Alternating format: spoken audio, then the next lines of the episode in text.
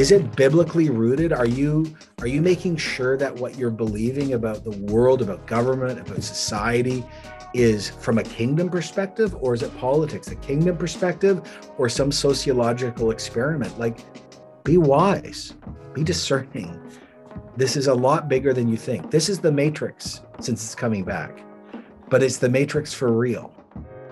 Well, welcome to the podcast. My name is David. I am the host of this show, and I'm so grateful that you're here today. It's exciting that you press play, you've downloaded it, maybe a friend sent you, so welcome no matter what, how you got here. And uh, I'm just so grateful for this conversation today because we got Jon Thompson. He is an incredible guy, an incredible pastor and author. He pastors a church in the Toronto area called Sanctus Church, and he's an author of a few books. One is Convergence, and today we're going to have a conversa- conversation around his second book called Deliverance. And like you heard in that soundbite at the very beginning of the conversation today in the episode, I really hope it's piqued your interest that, okay, what are we getting into today? Yes, we are getting into spiritual warfare and deliverance. Is it real? Is there an enemy of this world trying to distract us? And I gotta let you know, my jaw was on the floor this whole time of this interview. It felt like I was constantly picking it up, and I'm excited that you're along for the ride today, and I hope it's encouraging to you. If you're new to the podcast, or maybe you're old to the podcast, I just gotta let you know the goal of this podcast, day in and day out, is to provide a space for people to find community. So I ask you, will you join us? Because this community of people will commit to exploring what it means to love, care, influence our world, where we lift people up rather than tearing them down.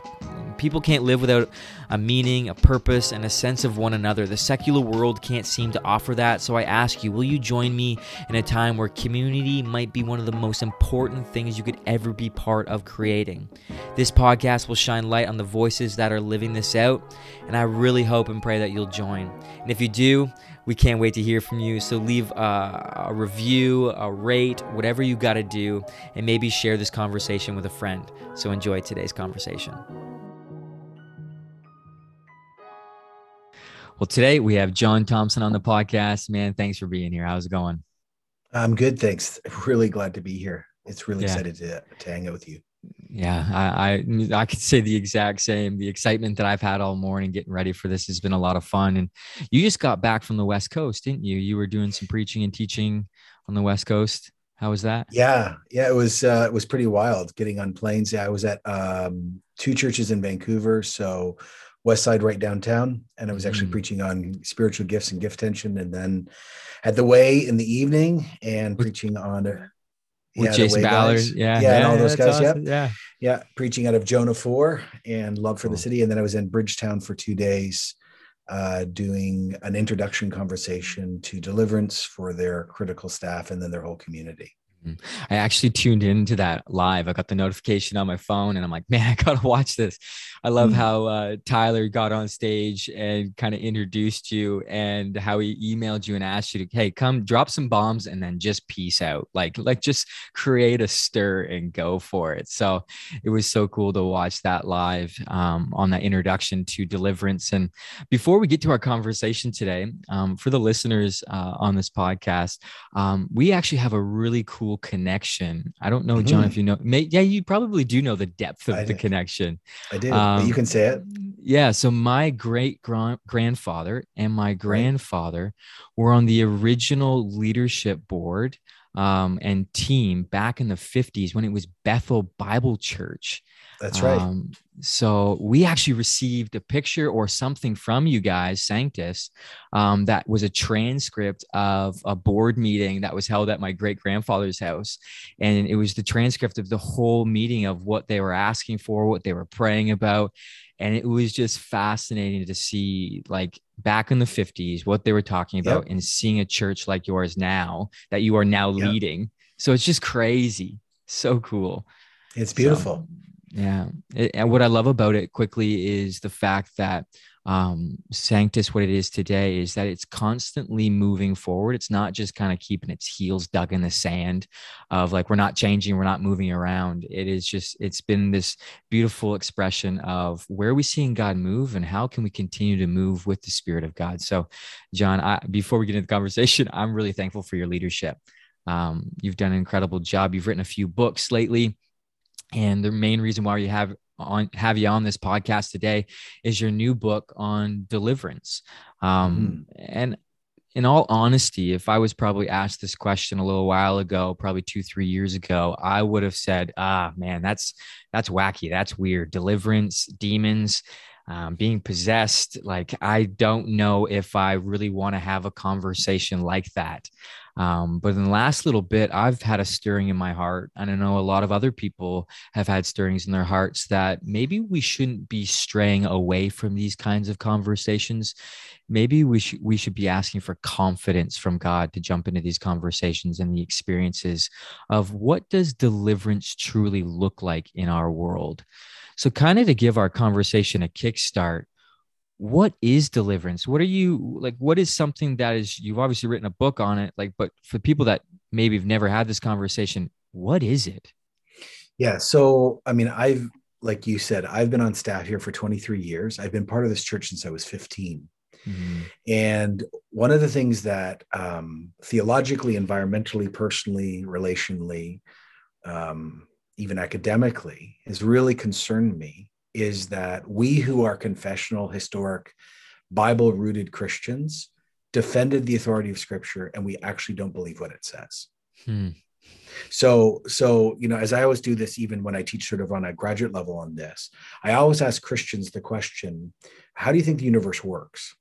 And what I mean by that is, what is capital R, reality? Because uh, many, mm-hmm. many Christians believe in God and believe in Jesus and believe in resurrection and, and all of that stuff, but they still act mm-hmm. like it's a mechanical universe where there's basically God's like some watchmaker. He wound up the clock. He walked away, and one day we'll get to see him again. But that is absolutely fundamentally unbiblical. So the image I always use is, what glasses are you wearing? Mm. And the Bible paints a picture of an organic universe and that doesn't mean that there aren't laws the you know the second law of thermodynamics or gravity and yes and amen to all of that but yeah. the the bible paints a picture of an organic universe where sentient beings are interfacing with each other in other words there's god who mm-hmm. a being but not like us and he is eternal. And then there are angels, and then there are demonic beings that used to be angels. There are human beings made in the image of God. There are animals, et cetera, et cetera, all different species, but they are all inter interrelating and interacting. And they're interacting on a much higher, more regular basis than many people want to say they are. And the hmm. reason why we dismiss that is because we've either psychologized everything, we've scientified everything, and we've lost the ability to actually be biblical. So, in other words, especially in the Western church, uh, that's changing now, but especially in the Western church, we became Enlightenment thinkers, where everything was basically if you can't put it in a test tube, it's not true. And I'm like, well, what about the resurrection? What about creation? What about the ascension? What about the return of Jesus? Like, you've got no problem with all of this because it's all past or future. But what do you do with the middle and the now? And this all started for us in this church which was very conservative not mm. multicultural when i when i started being a youth pastor here and student after student unprompted came to me and said i'm having these weird experiences and as they described them mm. they were beyond the category of mental illness or physical illness and seemed very much like the gospel seemed very much like acts oh. and i was like well i don't want to deal with this that's the weird church down the street that i don't even like that maybe i'll see them in heaven or this is all made up until I started until I started having to deal with it. And then I was like, hmm. crap, this is real. Wow.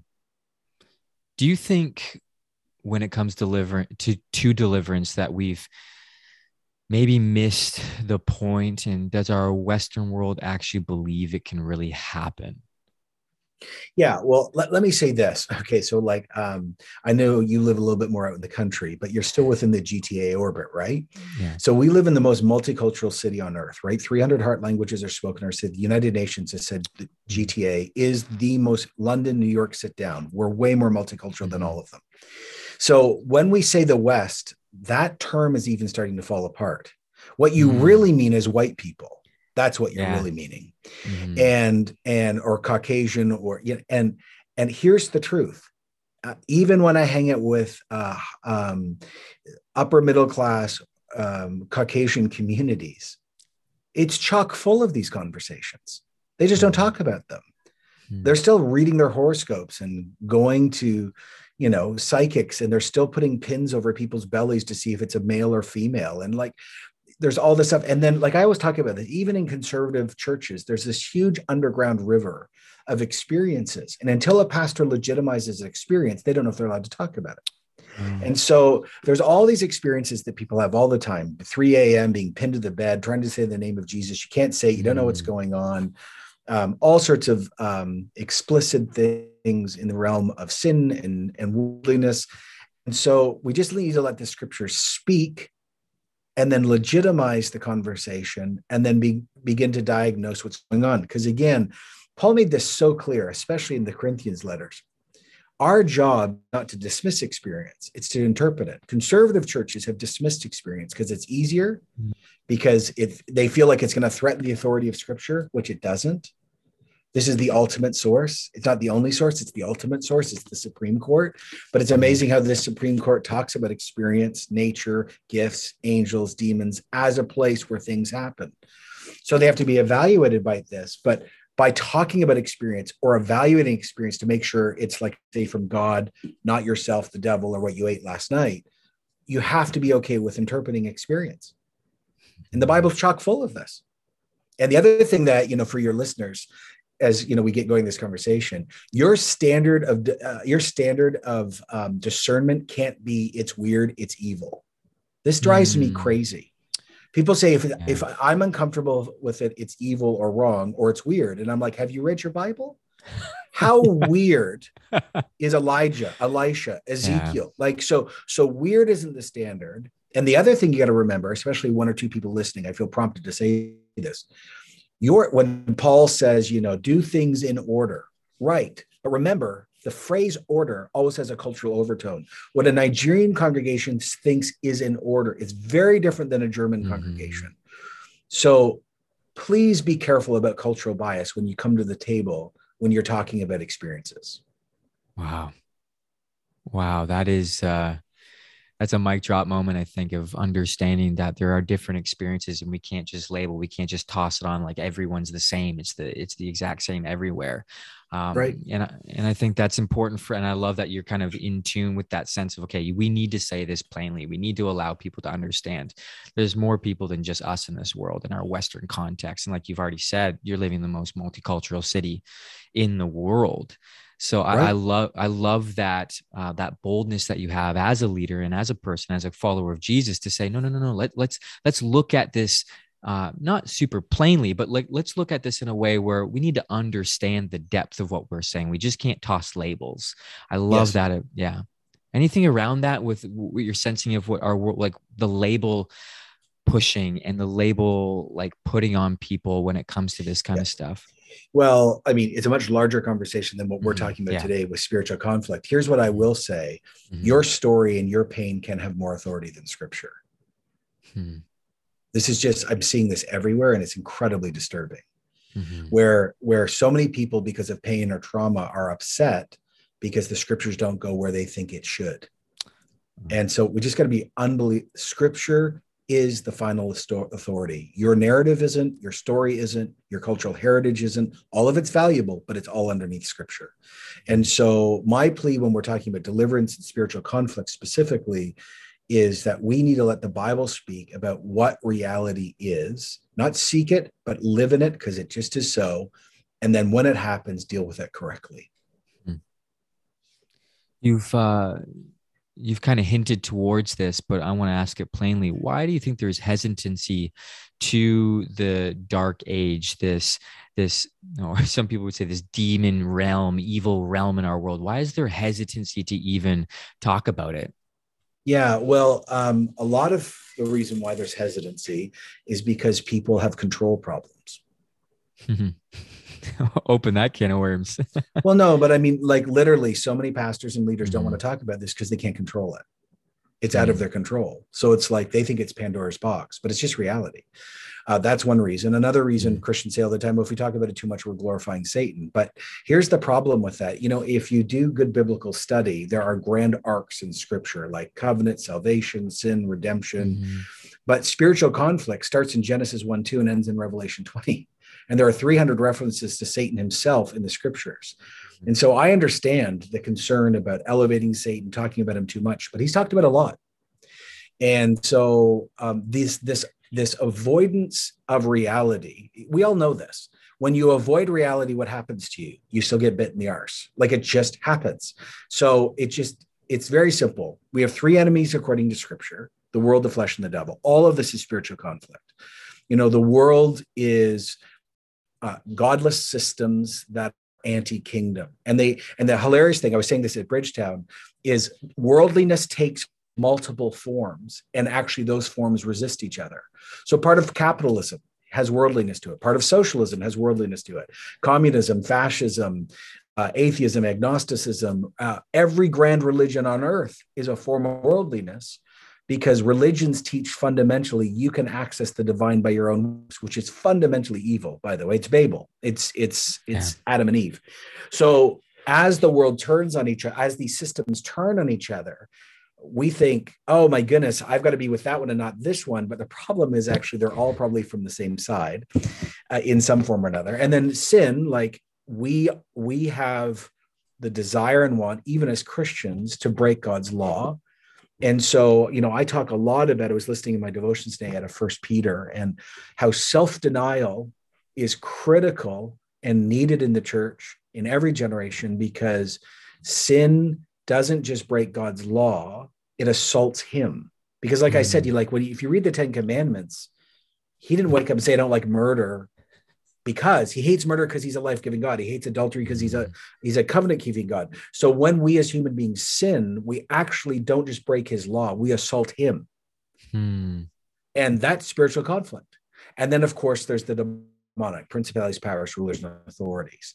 And so we we need to understand as Christians that we have to be discerning about how to live in the world, not of it, and not swim in worldliness and also deny ourselves and also understand how we deal with the demonic and and i mean deliverance is mostly mm-hmm. about number three and trying to biblically theologically experientially work that out really well because so many churches and so many leaders have misused deliverance mm-hmm. exaggerated under exaggerated hurt people and so like you know the book is a theological from genesis 1 2 right through the gospels right through the epistles and then church history and then five different models and then how we've dealt with it with thousands of cases uh, in the last 20 years in our own context.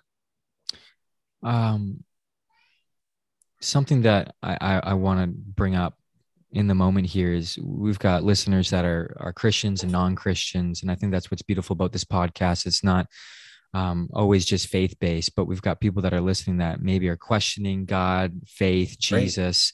Um, yeah. We've got people that are on the fringe. We got people that are looking to sink their roots deeper and deeper into the person who is Jesus, who has saved them. And I do want to talk about demons and I do want to talk about unclean spirits of what their plan truly is for this world. Why does Satan send these unclean spirits out into this world?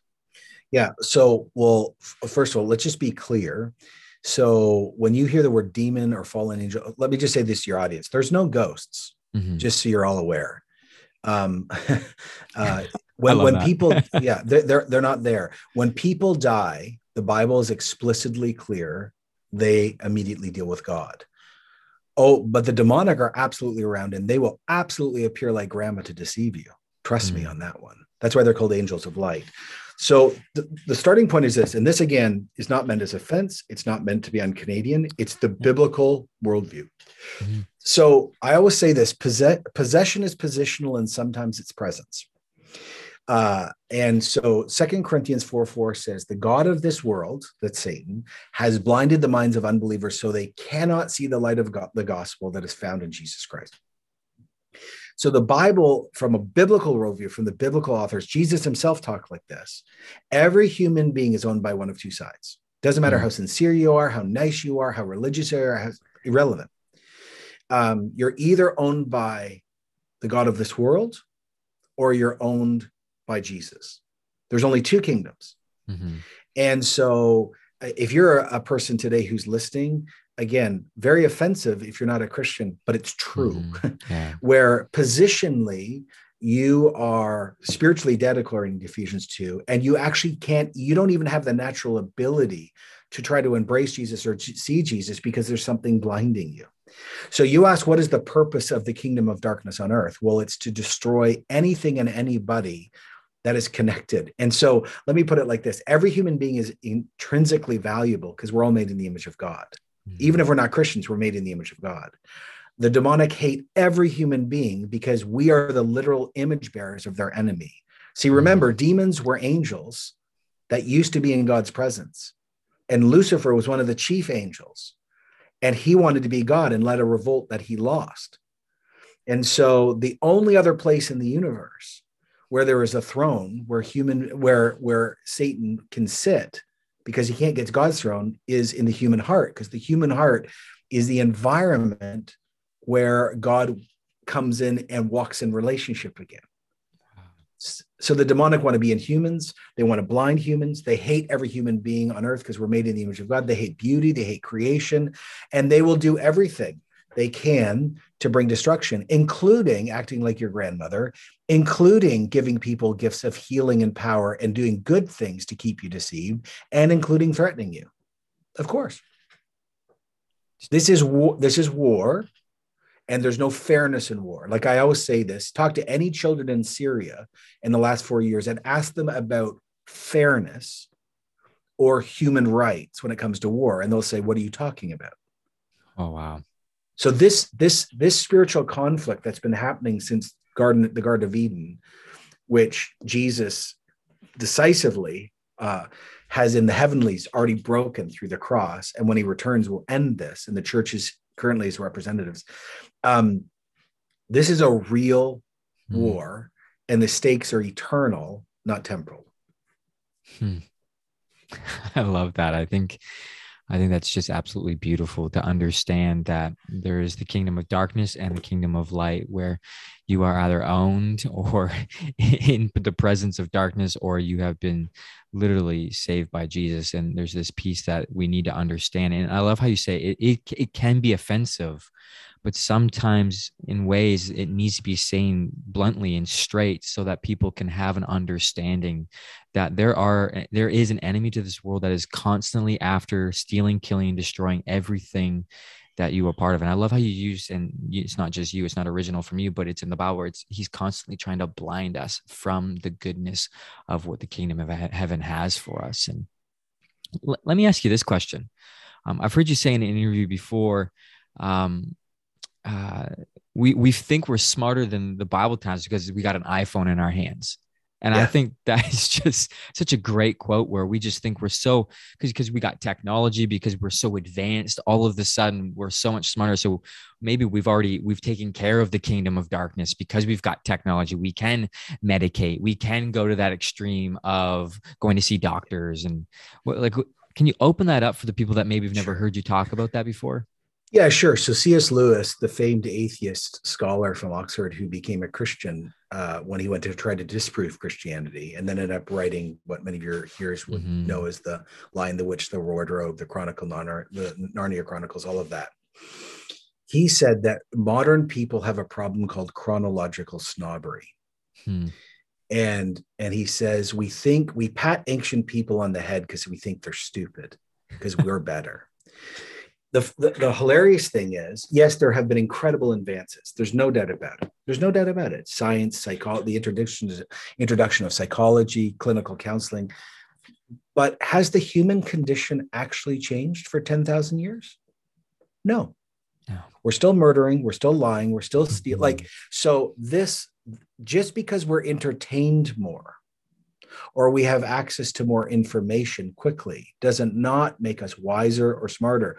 And you know part of the thing that i even do like um, just letting the scripture speaks from an academic standpoint in deliverance i walk through this that um, for example um, anyone who was asking for for jesus to physically heal them used a series of titles but the demonic used another series of titles like in other words even 2000 years ago there was a distinguishing between a spiritual source of something demonic and a medical or mental issue. And and Luke, who himself was a medical doctor 2000 years ago who wrote Luke and Acts, even uses medical terms that we still use today within his writing. So so all I'm trying to say is, do, do I believe in psychology? Of course. Do, do I Yeah. work with doctors, nurses, psychologists, psychiatrists? Of course. Do I believe in mental illness? Oh, 100%. If you're listening to this podcast down your, uh, you know, you struggle with mental illness, don't go off your medication just because you think, oh, it could be the devil. Uh, mu- you know, much of the time, the demonic actually inhabit in the middle of mental illness. And one of the things you got to understand that Jesus, who is God, who is pure and holy and righteous, and he's the only one who has the authority to remove evil from someone because it's about power. And, and remember, the demonic may be powerful, but he's eternal. They might be godlike, but he's God. That's the difference.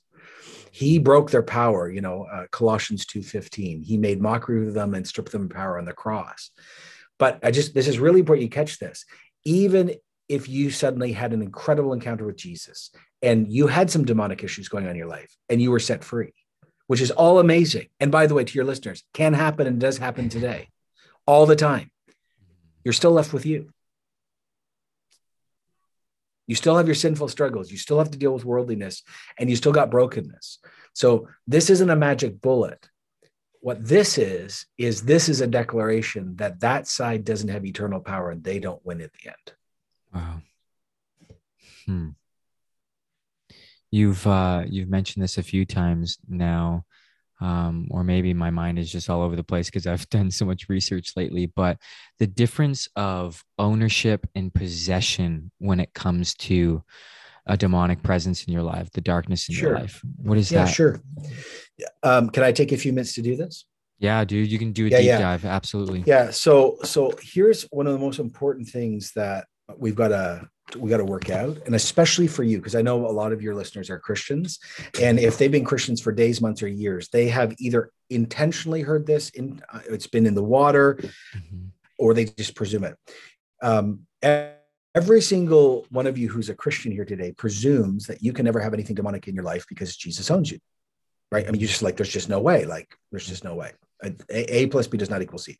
So I want to unpack this scripturally so you begin to understand what the scriptures actually say so you can really think about this well. So I'm going to start pre-cross and I'm going to read this passage. And I know people usually do this in podcasts, but if you have a Bible, turn to Luke 13. And if you've got your YouVersion, just flip it open. So I'm going to break this down real quick. And you know, because I've done a longer talk on this, but this Yeah. will be like the altar summary. On the Sabbath, Jesus was teaching in a synagogue, and a woman was there who had been crippled by uh, a spirit for 18 years. She was bent over, could not straighten up at all. When she saw, when Jesus saw her, he called her forward and said, Woman, you're set free from your infirmity. And then he put his hands on her. Immediately she straightened up, praise God.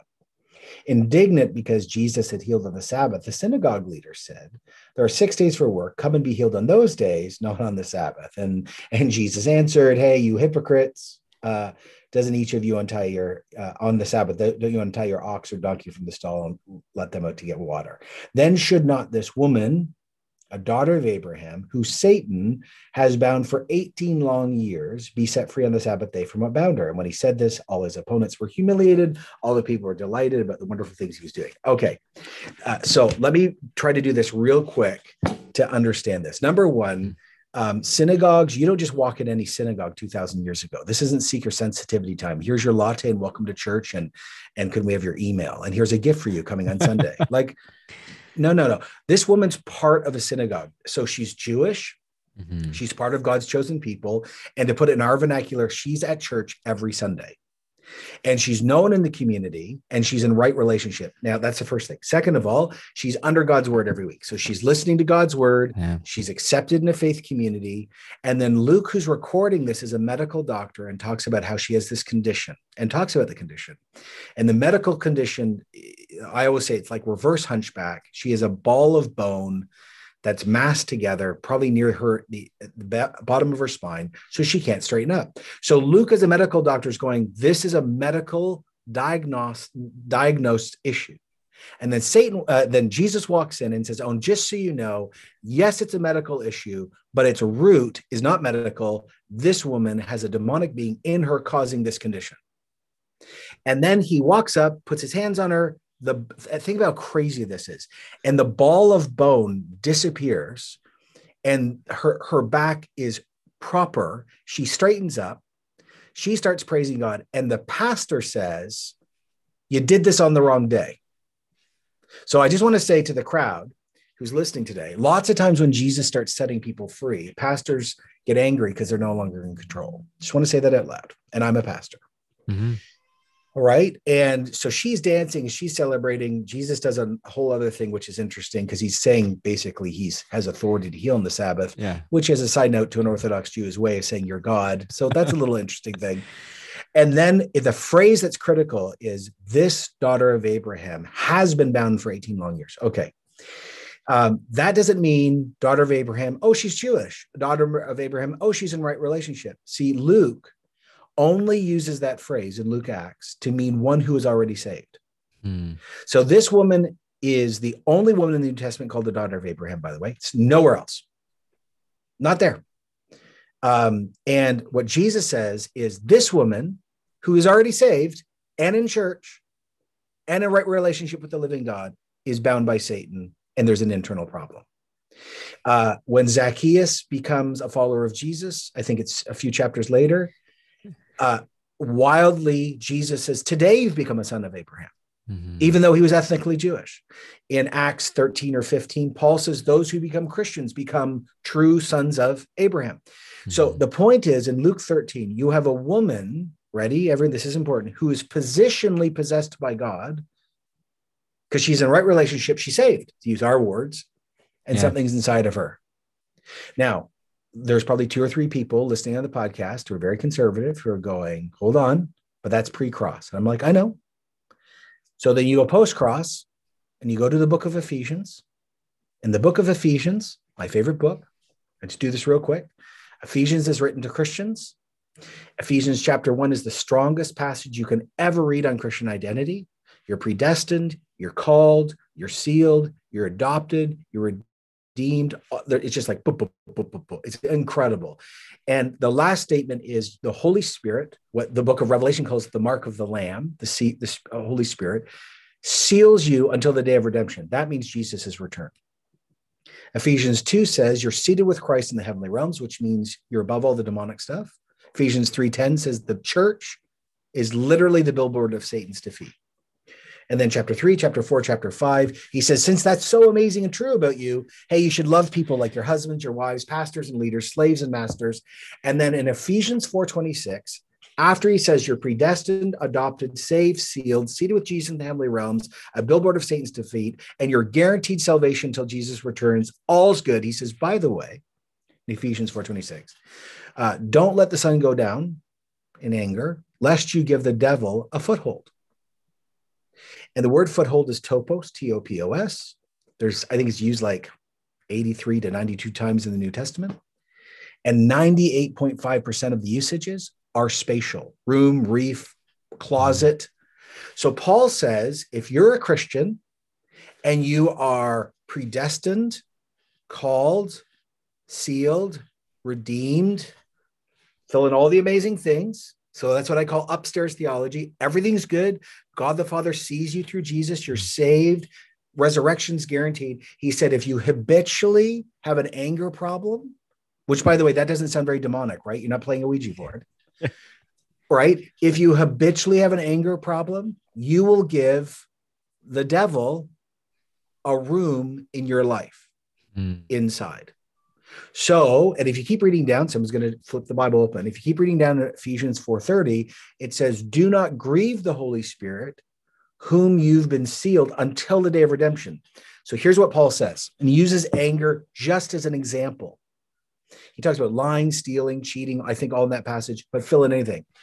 If you play with fire, fire shows up. So, if you are saved, love Jesus, have a Bible, go to Connect Group, raise your hands in worship, sing Bethel Hillsong or Gaithers, depending on what church you go to, or Wesley, right? Right? You, are sincere about your faith yeah. and you continually lie, there is a chance that the demonic mm. will move in. So the images of a house, you're a house. Jesus owns the house. Jesus' spirit lives in you, but there's a left bedroom window door open that you've opened. And squatters are now in the house. They don't own the house but they're causing chaos in the house. So you can be possessed upstairs and inhabited downstairs, and it's two different things. Last thing I need to say, because I we got to do this. Every time one of you who speaks English reads the word possessed in the New Testament, you immediately presume possessed means what? Ownership. Ownership. These are my glasses. I own them. Every time you see the word demon possessed in the New Testament, the Greeks who this is originally in that language, New Testament Greek, they had five words that relate to ownership. Like they, they didn't have one word for owning things, they had five. They were that serious about materialism. They do very well at Yorkdale. Five words to own things, right? It's never used ever when you see the word possessed. It just means to have, to be vexed, to be tormented. Hmm. So don't think about demon possessed as demon owned. It means demon have. Hmm. Wow.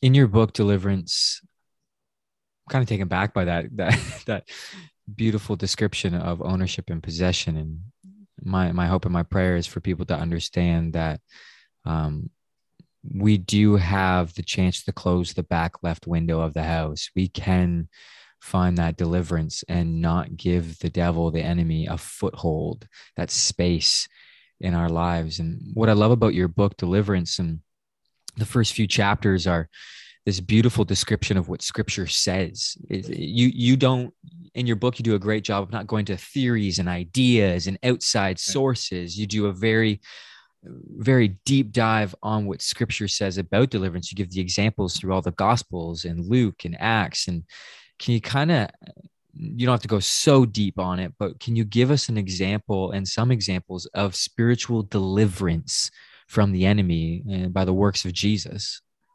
Yeah, sure. Well, you you see them multiple times where Jesus will walk into scenarios, and it's when when Jesus shows up, the demonic cry out because they can't stand his presence. And what's really interesting is if you if you just read the accounts carefully, some people are demonized because of what they've done. Sometimes people are demonized and they don't know why. They just live in a fallen world. Like actually, there's one account where it's a kid, and when Jesus does the diagnostic interview with the dad, the in the original language, Jesus says, "How long has this been happening?" And the, he he says, "Since childhood." And actually, in the original language, it's like like since since childhood, like baby. Mm. Mm-hmm. So this idea, like I just gave you the Ephesians 4 passage where it says sometimes the demonic get uh, right ground access or privilege to us because of our own sin. But the demonic also gain access because we live in a fallen world. The demonic gain uh, gain access through our families because you know the Bible's written to communities, not to individuals. And we as North Americans are always individualistic. Yes. How does this apply to Jon Thompson versus to the nation of dot dot dot? So what is so interesting for some of your listeners is they're like, well, that can't hurt me because I don't believe in it. Irrelevant. Uh, that can't hurt me because I didn't agree. Irrelevant. Because actually, when family units or communities uh, give access or welcome things, it also has authority. And we have to say, no, no, no longer, not with me. Um, so, yeah, Jesus casts out demons all the time. Sometimes he lays hands, sometimes he doesn't. Uh, sometimes there's a big show, sometimes there's not. Mm-hmm. Uh, sometimes they cause muteness or deafness. Sometimes they do all sorts of different things. Um, you know, and then if you're a Christian, of course, you know that you have the you have the same spirit that was upon Jesus. So Ephesians six, you know, not if but when the day of evil comes, you get to stand. Uh, James four seven, submit yourself therefore to God, resist the devil, and he will flee from you. I mean, these are like you were just saying so beautifully.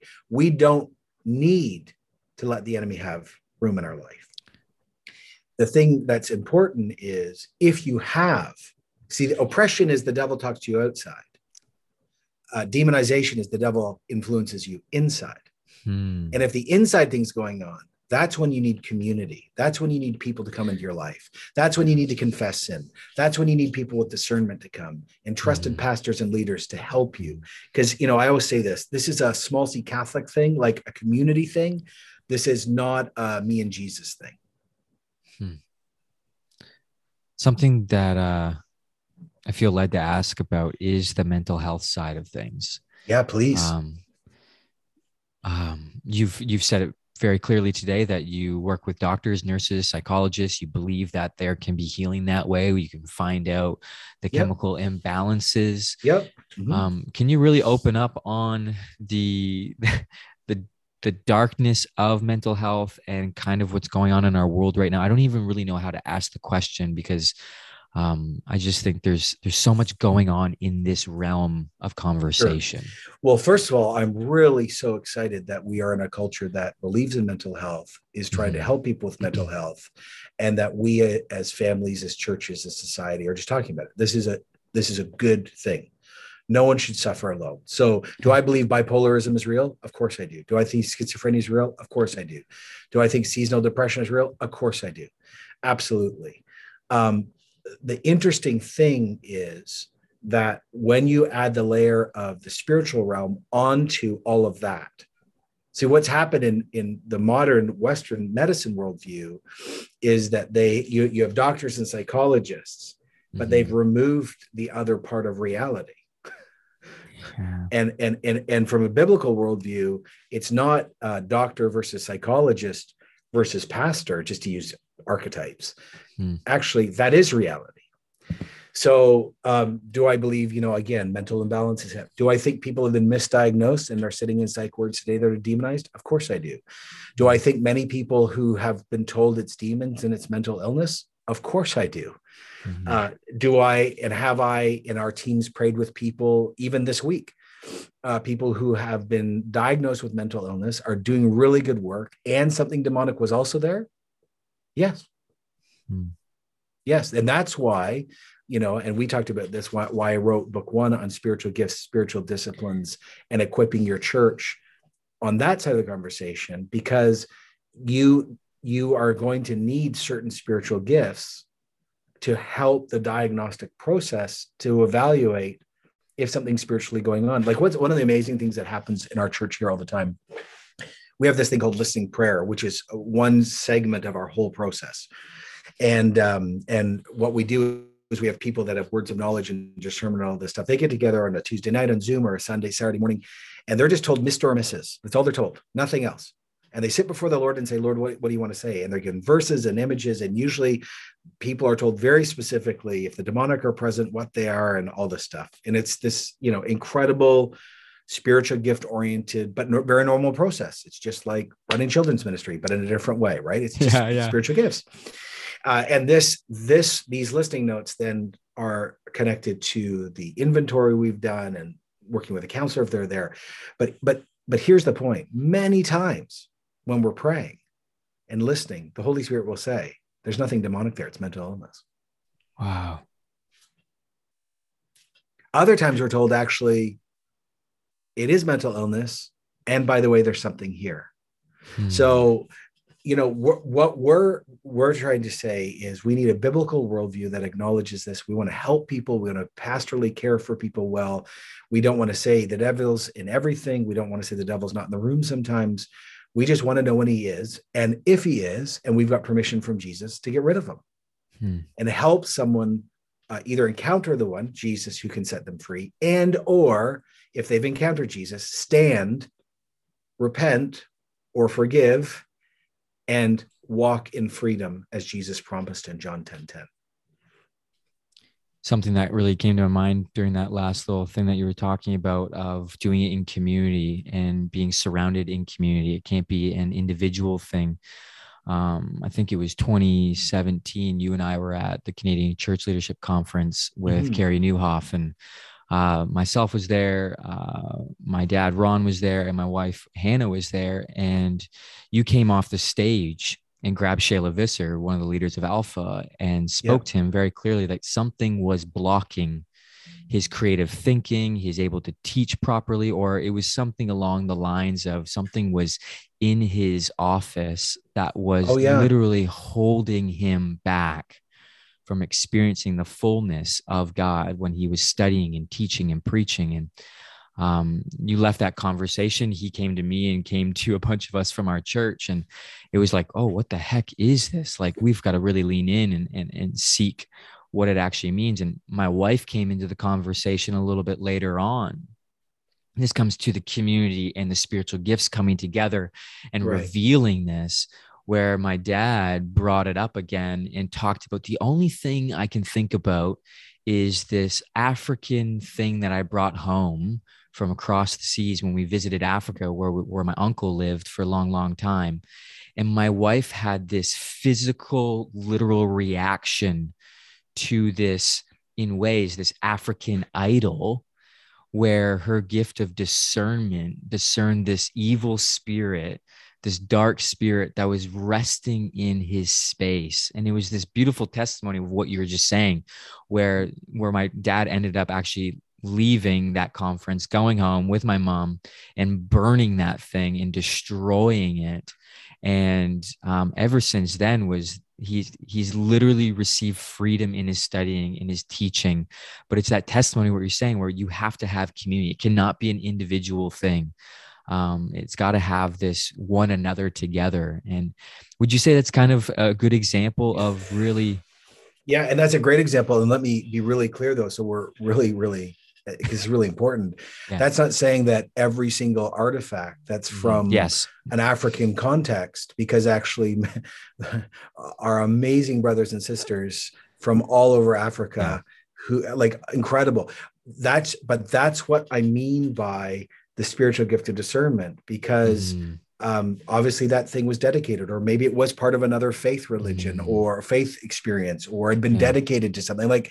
So yeah, that whole process of doing it in community. And remember, when when when Adam and Eve fell, the very first thing they did is they hid from God. They hid. They hid from each other and they hid from God. And one of the things that continually concerns me is so many people who are having small and big spiritual experiences, like your dad, who had never registered yeah that blockage as a spiritual thing, as an example. Because there's so much more going on in many people's lives that I'm talking to right now. And you're like, yeah, yeah, it's nothing. I'm like, ah, hold on a sec. um, and I think uh, what's just critical in this is that, um, yeah, you you need to do this in community because if you don't, you still can remain hidden.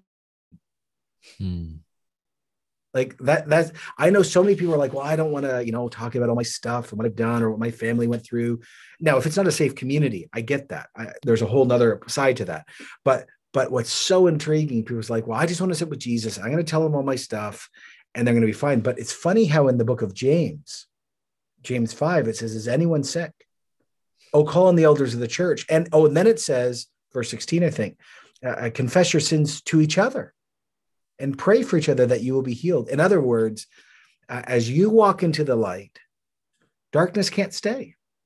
And Mm. so many of your listeners are not free in their Christian walk. So many of your listeners don't understand why they're not growing spiritually or evangelism's low or they're continually having this accusing voice or they never get freedom from that one two or three sins and i'm like well there's a lot of poss- possibilities we'd have to talk about but if you're hidden that's where darkness lives. And actually, maybe an image to help someone listening today is this you know, we all are born sinful. We're not born good and then we get broken. That's a Western bizarro narrative that's just not true. Just have children. You know they're sinful within three days. yeah. Um, and look at our lives. Um, so, so here's a really important thing, maybe just to to work out on the ground. You might have uh, a natural love or bent towards stealing or lying or coveting or gossip, gossiping or lust in a one of a million directions. Um, when the demonic walk in, it's like they're kerosene on the fire that's already there, and they get it out of control. And I've sat with so many Christians, pastors, leaders, elders, worship leaders who are like, I don't even think I can stop. And I want, I don't know what's happening.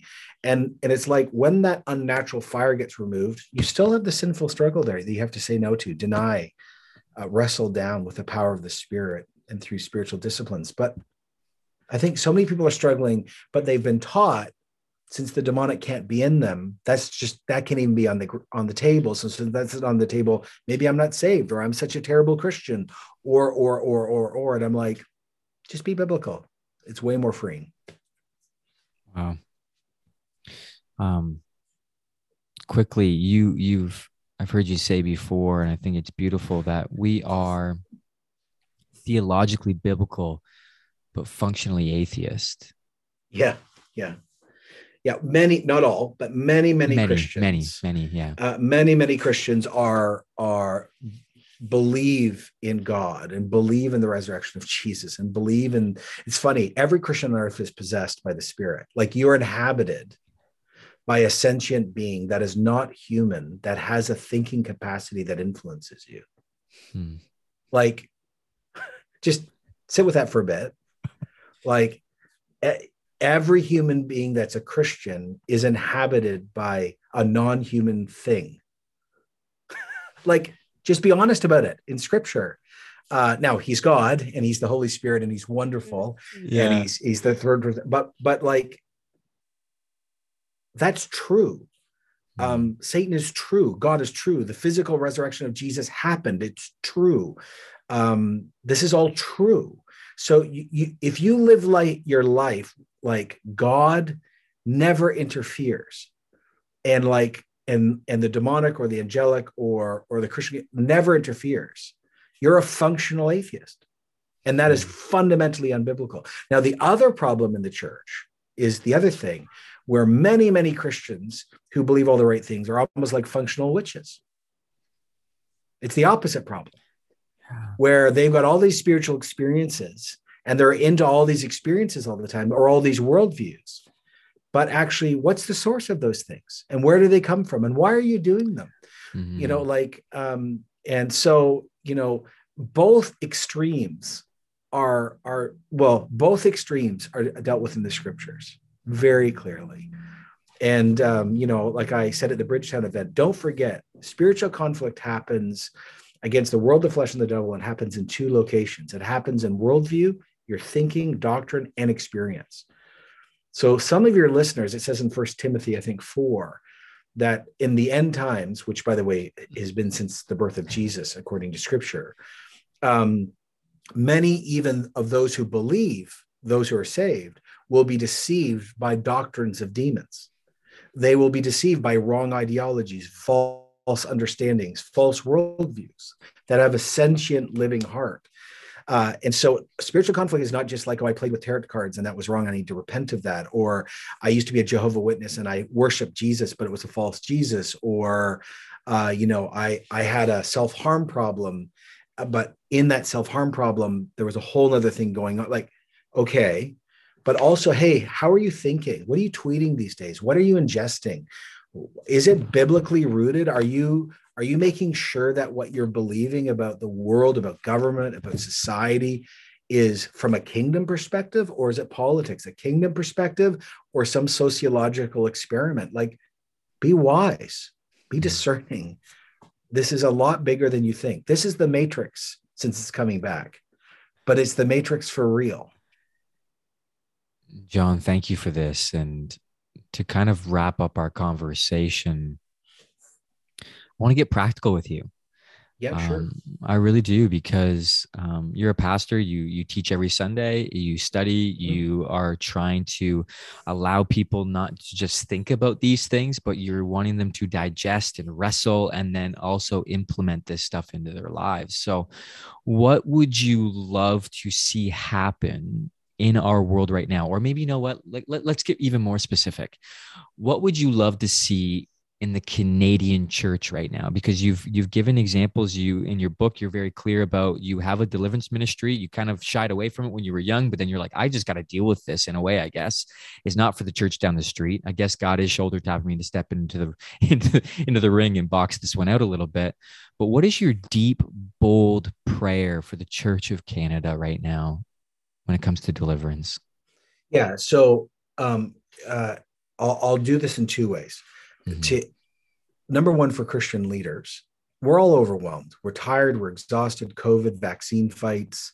Mm-hmm. Uh, you know, trying to understand racial reconciliation well, being biblical in the middle of it, trying to reopen churches. Like, oh my goodness. So I understand we can't do everything. and so and i also understand that we're in a time of major decline you know thousands of churches are about to close this is there's a lot going on But what I do want to say is this that there are certain conversations that transcend crisis. There are certain conversations that are consistently true. This is one of them.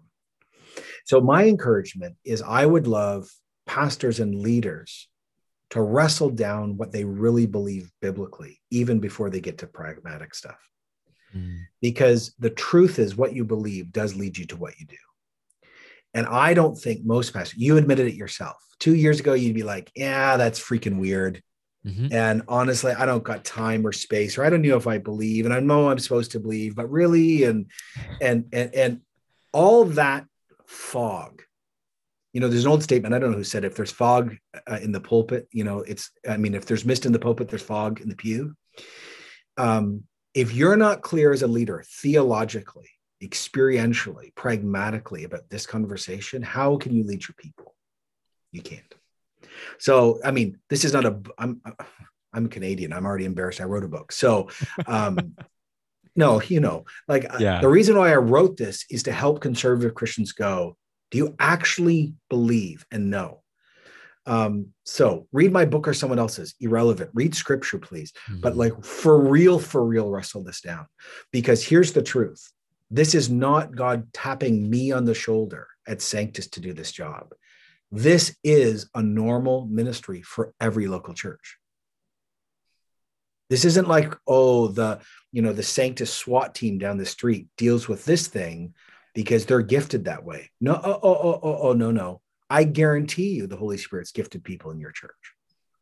You just haven't probably done the hard work to find out who they are and how to use them. So my prayer for the Canadian church is many things, but in this context, is to theologically come aware and open to this, not let fear and control have the final say.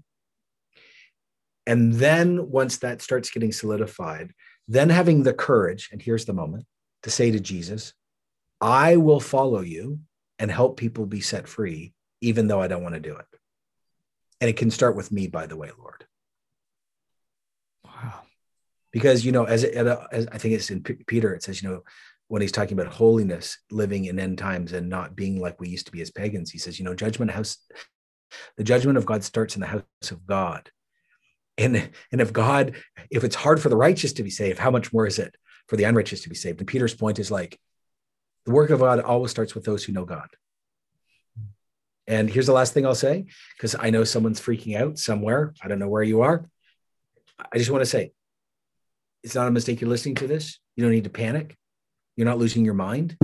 And um, every time God moves in, in a profound, close way, I find it so striking that the angel or the prophet or the or whoever's assigned in the moment says, "Do not be afraid."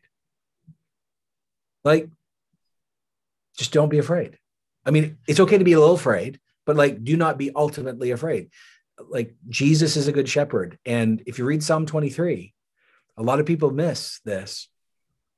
There's a rod and a staff, and they're not the same thing.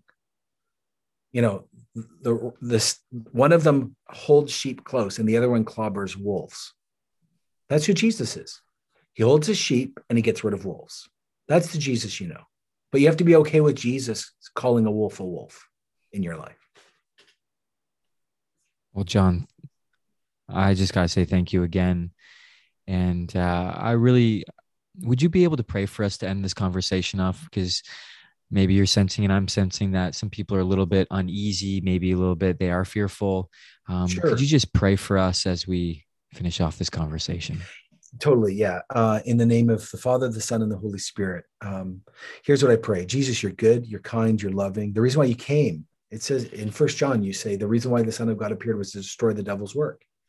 So this is not to cause fear. This is to mm. bring freedom. So I pray a few things. Number one, I pray for people who are not yet followers of Jesus that you would remove their blinders that the evil one has placed on them so they can see Jesus. I ask this in Jesus' name. I ask for all sorts of people to take some serious time to theologically reflect. And I ask, Lord Jesus, you'd send angels in the Spirit of God to make the space okay so they could hear and think right and biblically. Uh, for other people who might go, oh my goodness, that's my story, would you begin to orchestrate a moment so they can be free? um, yeah, don't let don't let the evil one or someone's heart turn on them or condemn them. Just help them to walk in the freedom of Jesus. And we pray for the revival of the church in Canada. We do in all of its forms. And we pray that part of this move of God would be the church um, helping people be free as evidence that the kingdom of God has truly come on earth and evidence of what is to come when Jesus returns and make all things right. Yeah, this is what we pray in Jesus' name. Amen. Amen. Amen. Amen. Jon, thanks for being on the podcast, buddy. Thanks. Cheers. God bless you. Well, what a conversation to start off a new year 2022. I really hope this has been encouraging to you. I've listened to a few times now, and each time I take something new away from it. So, if you want to continue the conversation, absolutely do it. Get in community, get with friends, family, trusted ones that would help you seek freedom. Not everything's demonic, but we do believe that there is an enemy of this world trying to distract us.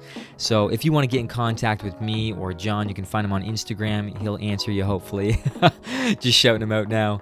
But uh, or you can just buy his book, and anything that you need of Jon is going to be linked in the show notes. His book, his Instagram, everything in the show notes will be there. Today's podcast has been sponsored by and brought to you by Lively Film Creations. If you're looking to get part of uh, getting a video done for your business, wedding, music video, anything creative that you got on your mind, make sure you reach out to Lively Film Creations because they're a professional production company based out of Grand Bend, Ontario, specializing in cinematic quality videos. They provide and deliver professional media. Trust me, I've used them. They're amazing, they're incredible. But be sure to contact them through Instagram, Facebook, email. It'll all be linked in the show notes. And if you are reaching out to them, Make sure you get that 15% discount from them when you listen to the podcast. You message them and say, Makewake promo 15, and they will give you that 15% discount. Today's podcast is also brought to you by SGCA. Contact their team for all your logo design, signage, vehicle wrapping, all of that stuff because they've been helping entrepreneurs since 2005. And SGCA is an incredible team. Make sure you check out all of their work out on Instagram because trust me, their stuff is rad, it's fire, it's the next coolest thing, and their content is just so funny and humorous but down to earth. And I just really hope you check out these sponsors today.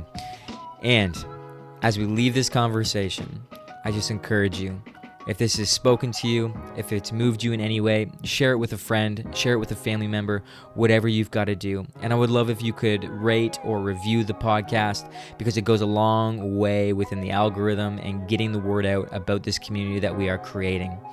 That's all for me. I hope you have an incredible start to your 2022 and peace out.